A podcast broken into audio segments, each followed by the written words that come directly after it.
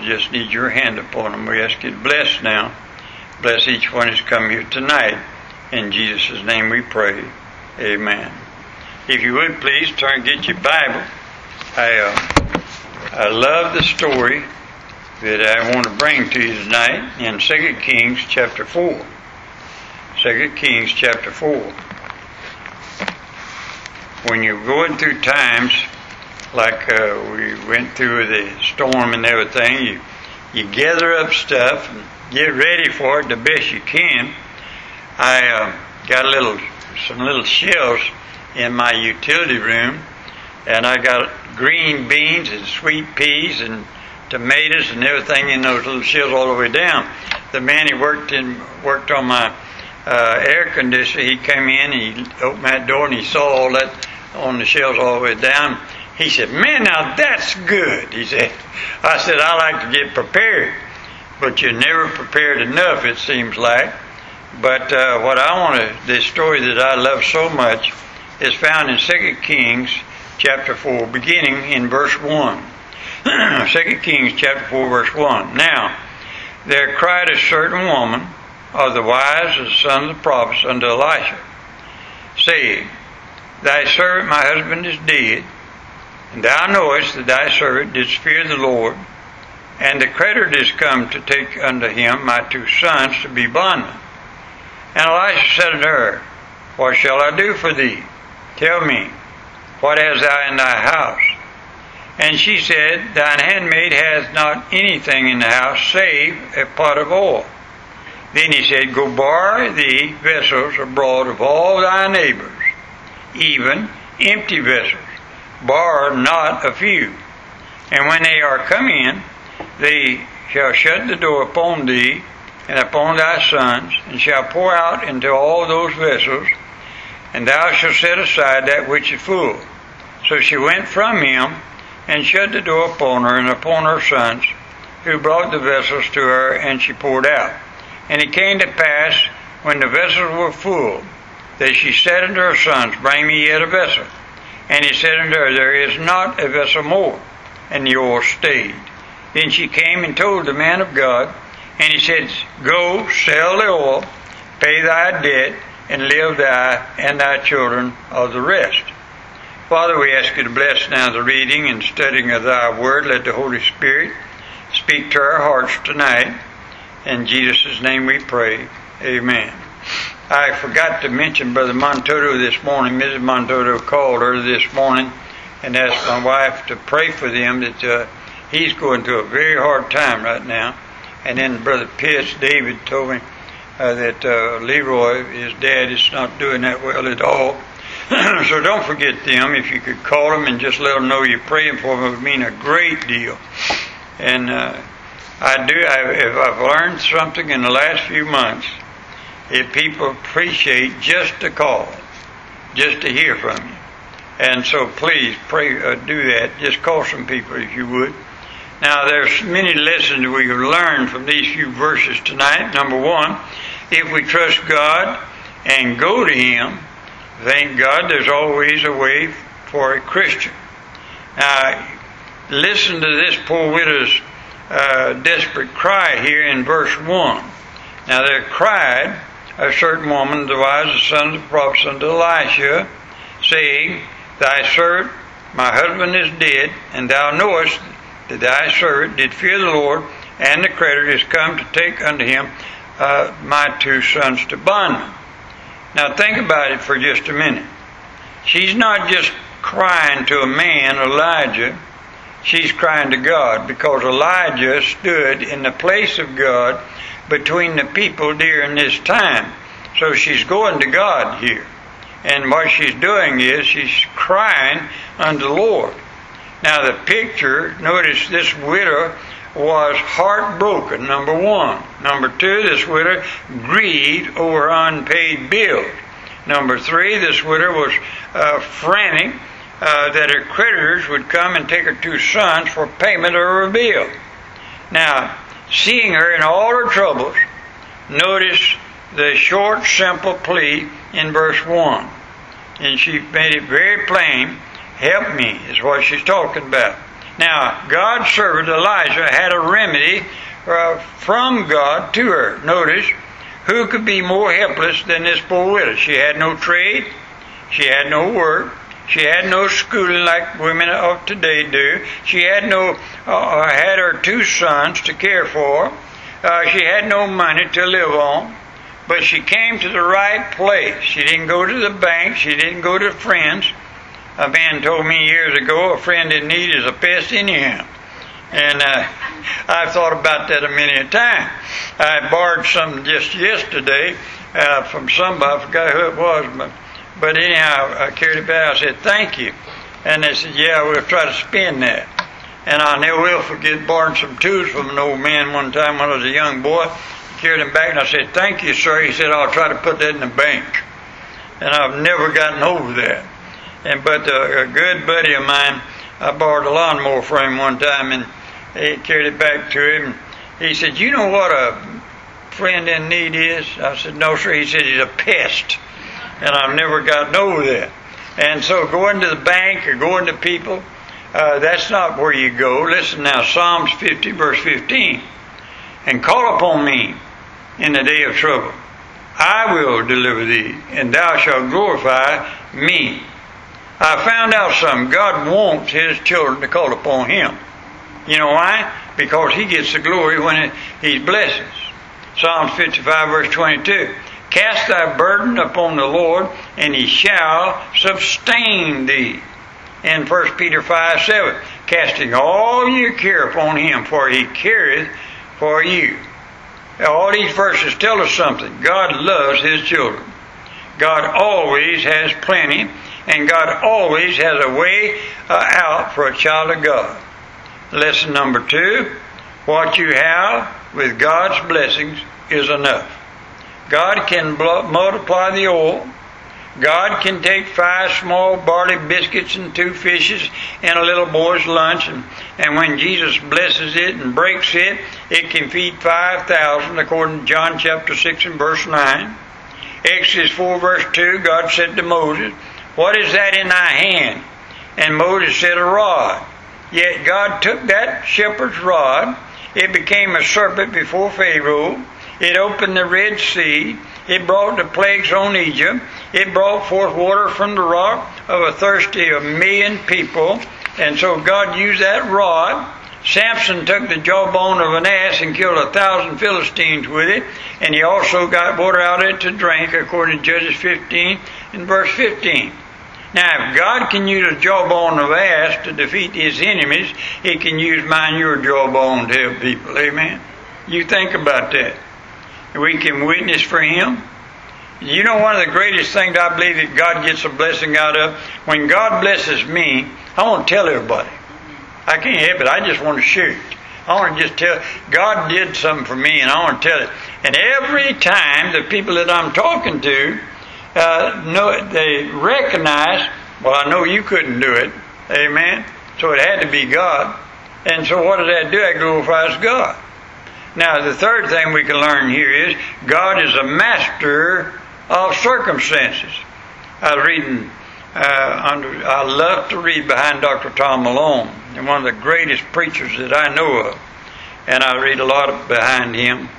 And uh, Dr. Tom Malone was talking to a man one time, and he said, "How you doing?" The man said, "Well, under the circumstances." And Dr. Tom Malone said, "What are you doing under there?" uh, I never will forget that. We ought not to let circumstances get us down. Amen. Uh, Dr. Tom Malone tells of a preacher way back in the country of Minnesota, and he went there for revival. And he, this man, the pastor there, feared the communists were after him because he was a Baptist preacher and preaching the truth. Dr. Tom Malone told him, the communists don't even know where you're at. And if they did, they couldn't find you. a Christian's not under circumstances, amen? Now, if you don't have enough money, uh, that doesn't worry God. If you don't have enough steak to eat, God owned the, owned the cattle of a thousand hills. Amen? God's works uh, most when circumstances are weakest. Let me show you something that I dearly love. Because when I first started preaching, I went to a very learned man and I talked to him about my voice, my old country voice, and, and everything. I wanted to be better, and I still do. But I went to him and I said, uh, I'm thinking about going to college and, and studying how to be a better preacher. And he said, Now, Brother Strong, let me tell you something. God called you to preach just like you are. He said, I tell you the truth. I know a lot of colleges that messed up a lot of good preachers. And I never will forget that. And he worked down colleges because he believed in people going to college. But he said, God can use weak things. And you know, some folks, not once can I go back in my ministry and ever remember fighting my own battles. If there's something going wrong in my life, it, it uh, I don't want to uh, go on. I never get mad. I never get even. I never try to get back because I rely on God. I just simply, Lord, I'm not strong enough to take care of this. I cry a lot to the Lord. I don't mean tears. Uh, that too. But I talk to the Lord a lot. Lord, I'm not, I can't handle this. Lord, I can't do this. And I find something. Listen to this. In 1 Corinthians, uh, chapter 1, verse 26. So, for we see your calling, brethren, how that not many wise men after the flesh, not many mighty, not many noble are called. But God has chosen the foolish things of the world to confound the wise. And God has chosen the weak things of the world to confound the things that are mighty.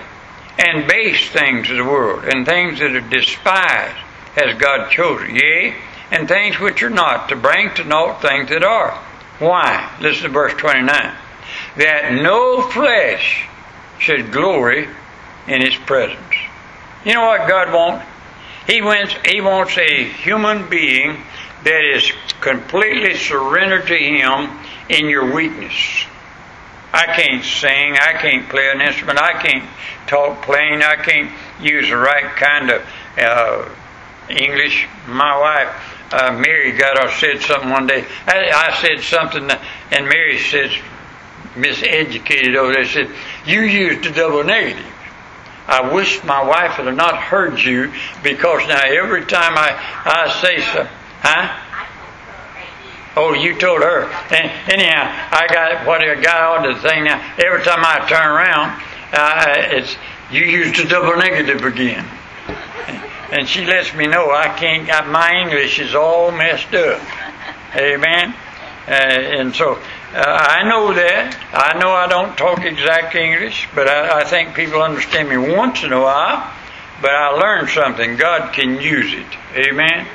Now, God could use Paul better with a thorn in his flesh uh, than he could if he healed him. In 2 Corinthians 12, verse 9, my strength is made perfect in weakness. Uh, God could use Gideon with 300 of Gideon's men rather than 30,000 soldiers in Judges 7 and verse 9. Uh, so, how little uh, you have does not matter with God. We need to learn that. The only thing God ever asked of man is, what if you had totally surrendered to God? God can use it. Whatever you totally surrender to God, He can use it. God wants us to act on faith. And God wants empty vessels and plenty of them. Now, if you can sit down and reason it out, then that's not faith. If you can sit down and reason out everything, I never realized how hard or what I was getting into when I surrendered to pastor a church. Now, you think about this for just a minute. If I'm a block leader and I'm working for a living, I know how many blocks I got to have late today for how much I'm going to get a block. I know I got to get this many to make a living at the end of the week. And if you go to work, you know how many days you got to work for so much money to make a living. But you pastor a church, and you don't know how many people's going to come. You can do everything in the world you can. You can't make people give. Even if you tried, you couldn't uh, demand people give. God has to touch a heart to do that. And God has to do it. And you know what? Pastoring this church for some, what, 40 something years, this church has been here and serving Lord. And all these years, this church has not been wanting. Where it come from, how it's done, that's in the hands of God. And I, I, I marvel at it every time I turn around. Somebody asked me the other day, how's the church financially? We don't owe anything. God has let us pay everything, the bills and everything. And I turn around and look at it and I said, if I could sit down and figure it out how to do it, then it wouldn't be by faith. But every time I've trusted God in everything that we do by faith, it always works out. And God blesses. Now listen, to this widow's neighbors, it surely wasn't very logical to borrow empty vessels with no oil inside. Brother Roloff once said, You have a great God, but as great as God is, He cannot bless a man that has no faith or trust in Him. And that's the truth. God can't bless a person that has no faith in Him. I was talking to a man one time about tithing. And I said, God promised to bless a tither. And he said, I can't tithe, preacher. I can't even pay my bills now. I said, You got it backwards. You got to trust God first. And then God blesses you. And God cannot bless somebody that won't trust Him. And that's what this is all about. And I can make you a promise from God's Word, from one end to, the other. If you will surrender everything you've got to God and serve Him by faith, just trust Him. God will take care of me by my health. God will take care of me in my home. God will take care of me in everything that I do if I put my trust in Him. He'll take care of it. And He always has. And He always will. Amen. The whole thing is surrender everything you've got to God. God, I'm going to trust you for it. And it's always been enough. Amen. We had we had the best time with my son and his wife as they stayed with us through this storm, uh, just eating sandwiches and a little thing called cook and cook. We didn't have no stove or nothing to do it, and just eating things. And I laughed at my grandson. Uh, he said, "You know what I had last night, Papa? I didn't have any electricity." He said, "I made me a spam sandwich." I said, "For crying out loud, I could have found something better than that." But uh, he loves spam, so made him a spam sandwich. I said, yeah. I remember when you used to eat them old sardines in a yellow. You remember them sardines in mustard can, them little flat sardines. Them were the best thing when I was a little boy. But I think I find something better than that now. Amen. A biscuit with a hole in it, pour syrup in it. Can't beat that. God's good. Amen. Stand with me, please. Father, you're so good to us. And we don't want to forget to ever serve you by faith. If we sit down and figure it out, then it's in our hands. But when it gets to the place that we can't figure it out, we can't handle it, then we trust you. And that's where the blessings flow from. When we learn simply to trust you in everything we say and do. Bless your people now, we pray.